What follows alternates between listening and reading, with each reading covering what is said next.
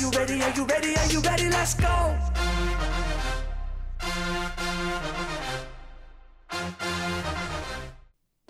Welcome to Unpacking the Home Advantage. My podcast is to help you understand the mortgage loan side through my experience and knowledge.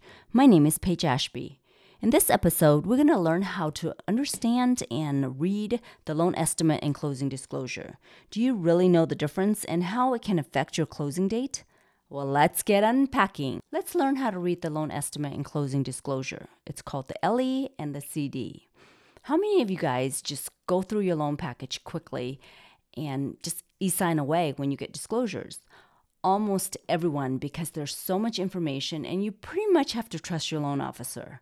Well, that's in another episode How to Find the Right Partner to Work with, episode 14. But for now, let me give you the details behind the loan estimate. I'll go through line by line to explain to you the fees and what's on there. Everything ties to compliance. My number one question I get asked is why the numbers are so high. Well, due to rules and regulations, we have to overestimate all the fees for worst case scenario. We can always take the fees off, remove the fees, but once you disclose, we can't add it back in. So, unless it's like an additional fee, like an appraisal reinspection, I will go more into that later. So, when you see your initial loan estimate, the initial is the key word here. You see some of the fees that may not apply to your loan, but due to compliance, it's for different states. They have to disclose and over disclose everything. I always let my clients know that the fees are overestimated. Then, once the lender verifies my fees, it will all adjust accordingly as we move along to the loan. So, once they verify the title information and who we're using, that will adjust. Once they verify the taxes with the, the county, that will adjust, and etc. So, let's go through these fees. Full disclosure my lending is in Colorado, and my lender's fees is used in this episode. So, like I said, different states will have different fees. This is just to allow you to understand what is on the loan estimate and what it's all about. So, the loan estimate has boxes or tabs. Fees on a refinance transaction is a lot less than a purchase transaction because on a purchase, you have the seller side. So, you have the seller fees and the buyer's fees. Also, on a purchase, there are also some fees that the title has to prorate at the end of the process, right before closing. These prorated fees are like water usage, electric bill proration, and HOA fees. So I always let my clients know that there are final fees that will be added from the title company right before closing. So let's go through this we're going to go through the loan estimate on a refinance first, then on a purchase, which has additional fees. So, but they should be almost the same. Um, if you are looking at your loan estimate or loan disclosure, I'm going to go through the boxes with you so you can understand. So, the first box is box A origination charges. Now, this section will have the broker or the builder or the lender's origination fee. The origination fee is what they want to charge to do the loan to get uh, the rate you want.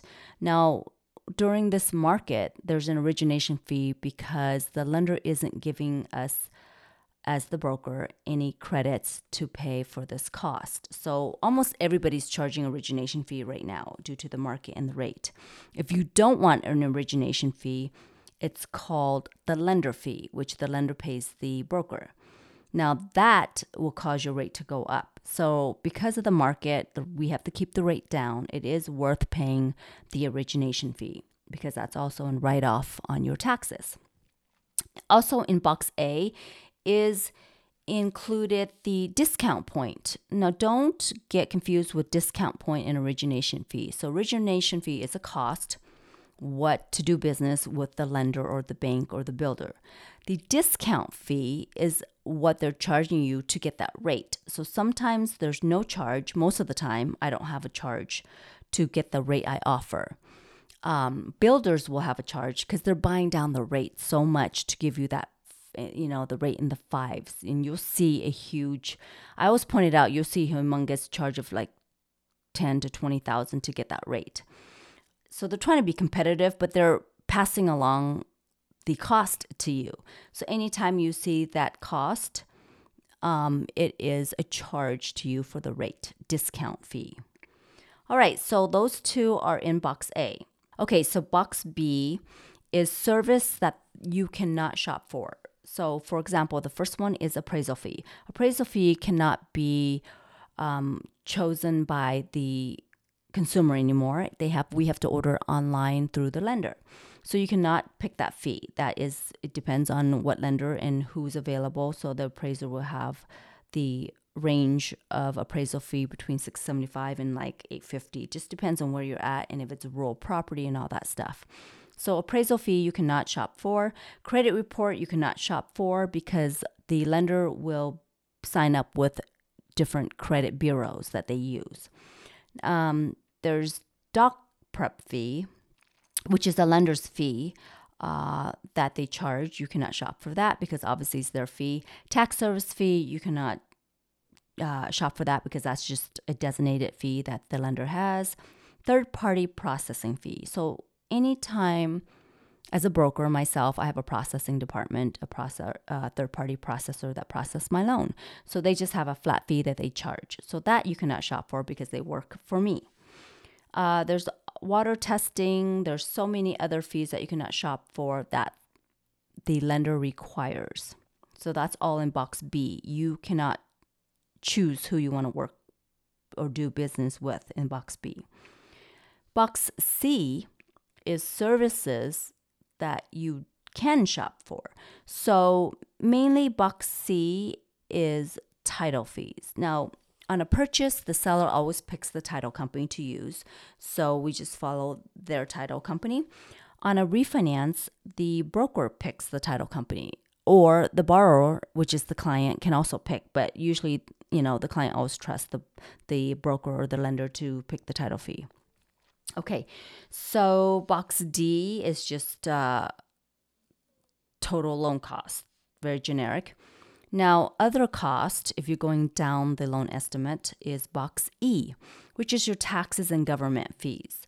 So those are just recording fees the title charges uh, for per page for to record the deed of trust or the note or anything like that. Now the box F is prepaids. Now prepaids and escrows people always get confused. Prepaids is box F. That means if your homeowner's insurance is due, then we have to collect 12 months. We always collect 12 months if it is due on the month that the loan funds, close to that. So sometimes if it's not due, then of course that will be blank. But prepaids is also including your property taxes. So, obviously, property taxes is collected in February and June. So, if you're close to February or June, we will collect half of that year and you'll see it in that box. Now, paid interest is also in box F, prepaids. Interest means prepaid interest means how when you're going to close at the end of the month, so how much we're going to collect in days of interest. Okay, so here's where everybody gets confused. Box G is escrows. So even though prepaids, if your insurance or taxes are due, we collect there, but there's an escrow account. You always see it on your mortgage statement, escrow balance. That means we collect a little bit of a cushion just in case your insurance goes up or your taxes go up. We collect it from there. Um, they instead of asking you for it. Now there's been a huge increase in taxes, so of course you know everybody's been um, short in their escrow. So that's all been balanced out where you have a choice to pay it or you can put it in your mortgage payment.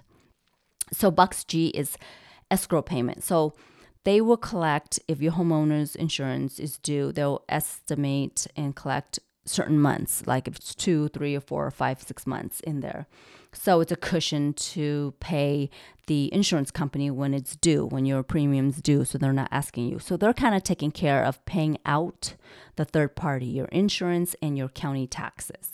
So taxes obviously usually is prorated on a purchase, so they collect five months. Okay, so box H is just other fees if there's any miscellaneous.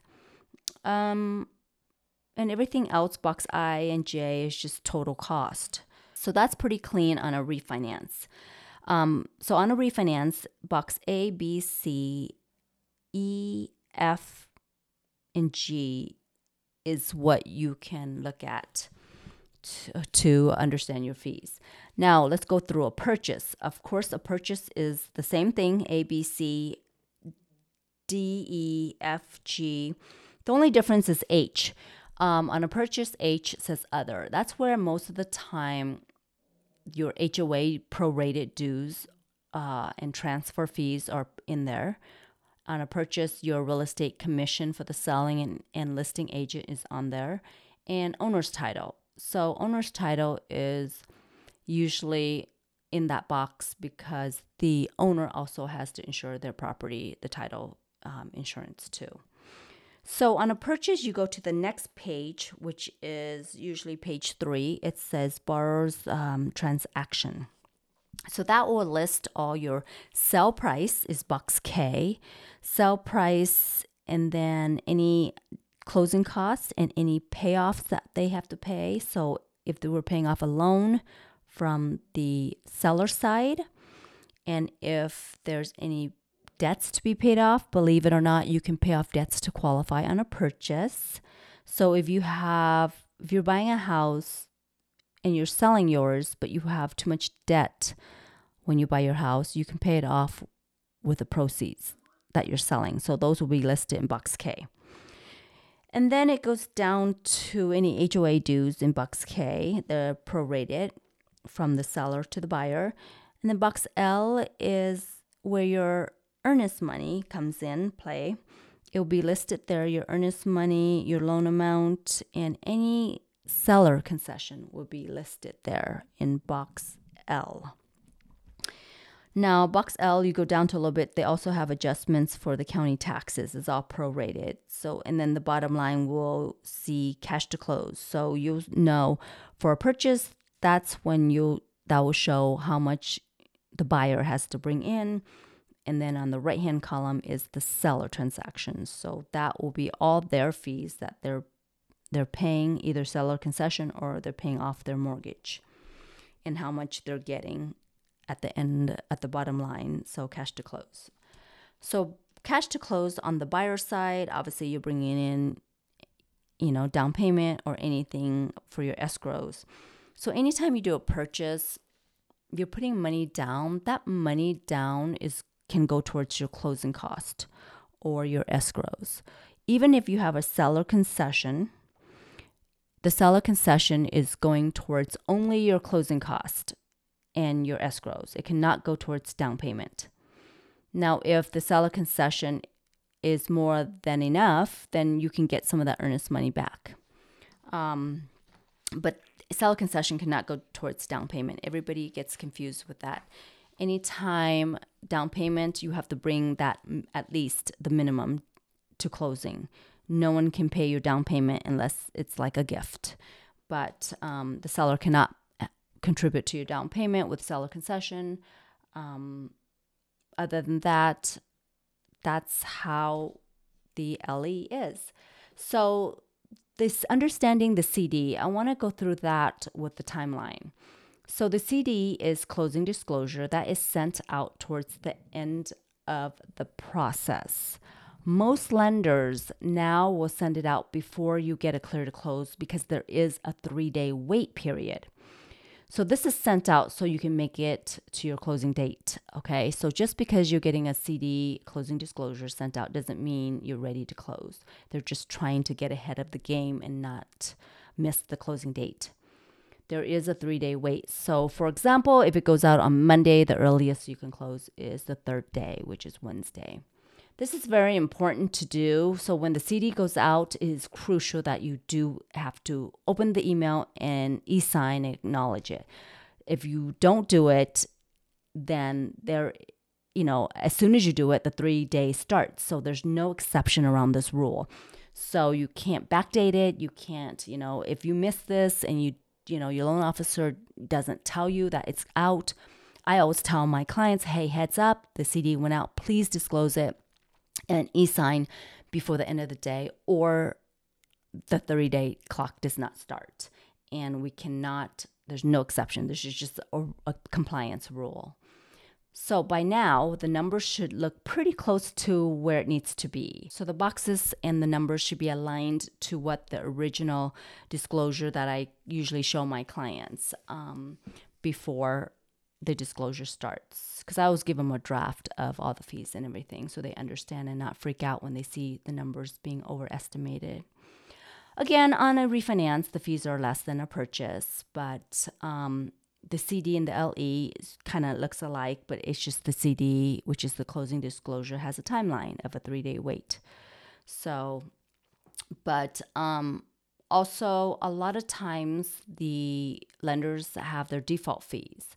So, such as underwriting, admin, processing fee, tax cert, document fee, and all that, all that crap I call it. But um, as a broker, I only charge a processing fee. I do not have an underwriting fee. I waive it for my clients. I don't have um, an admin fee. So try to make it simple as possible for my clients. And, you know, we're trying to save them money, so we don't want to charge them a buttload. Um, and if there's extra, I forgot to mention this, if there's extra seller concession, you definitely can use it sorry, so I forgot to mention this, but if there's extra seller concession, you can definitely use it to buy down your rate. So most of my clients will use that to buy down the rate. Um, it's free money, so might as well use it all. If you don't use all your seller concession credit, then it goes back to the seller. FYI. So use it all, buy down the rate if you need to. Um, pay your one year HOA if you have to. I've done that many times for my clients. I just pay for the whole year of the HOA, and or you know your escrows, uh, pay for all that stuff. So use up all the seller concession. It's to your benefit. So I hope you have a better understanding of the LE and CD. Um, now, if you enjoyed this information, please make sure you follow. And if you know of anyone that may benefit from this, please, please share. I really appreciate it more episodes to come.